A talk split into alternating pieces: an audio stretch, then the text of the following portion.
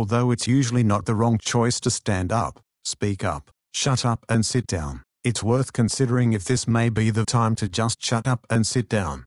We've all heard about the benefits of being able to speak well, but just because you can speak well doesn't mean you should. Let's give some thought to the benefits of keeping a mouth shut. For example, Will Rogers pointed out what seems obvious but is frequently ignored. He said, Never miss a good chance to shut up. Austin O'Malley knew the chief benefit of silence. If you keep your mouth shut, you will never put your foot in it. Earl Wilson also had a useful take on whether to speak or shut up.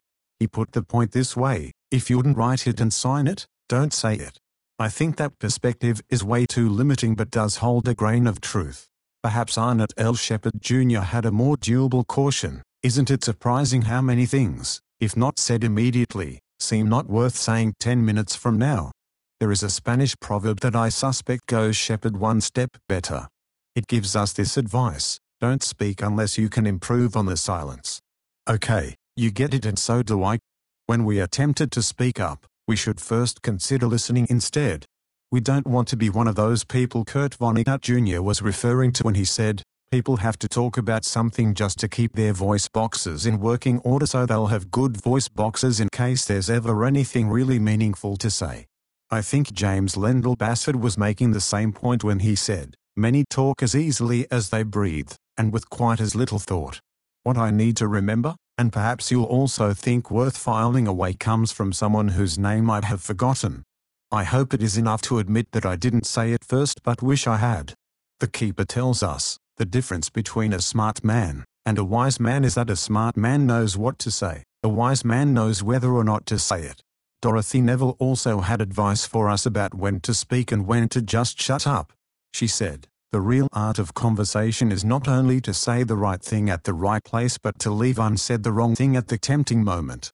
It's like Hermann Hesse warned, everything becomes a little different as soon as it is spoken out loud.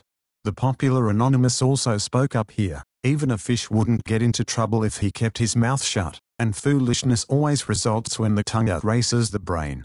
Iara Gassen joined the chorus with this, be careful of your thoughts, they may become words at any moment. And Karl Popper added, It is impossible to speak in such a way that you cannot be misunderstood. I suspect it's close to or perhaps time to just shut up and sit down, or at least wrap this up.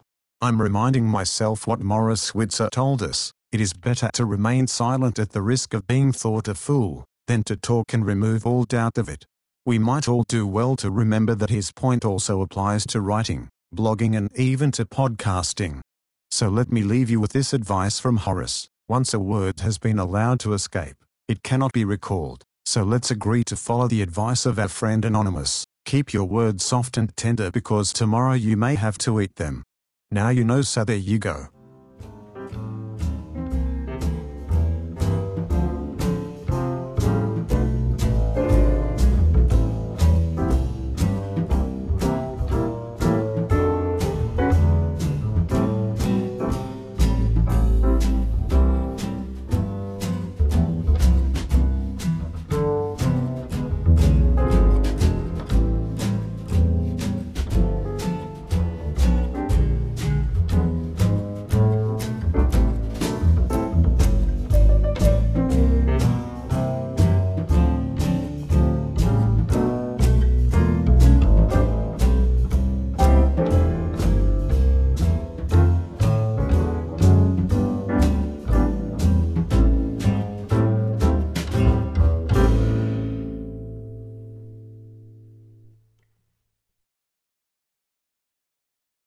Music by Kevin MacLeod.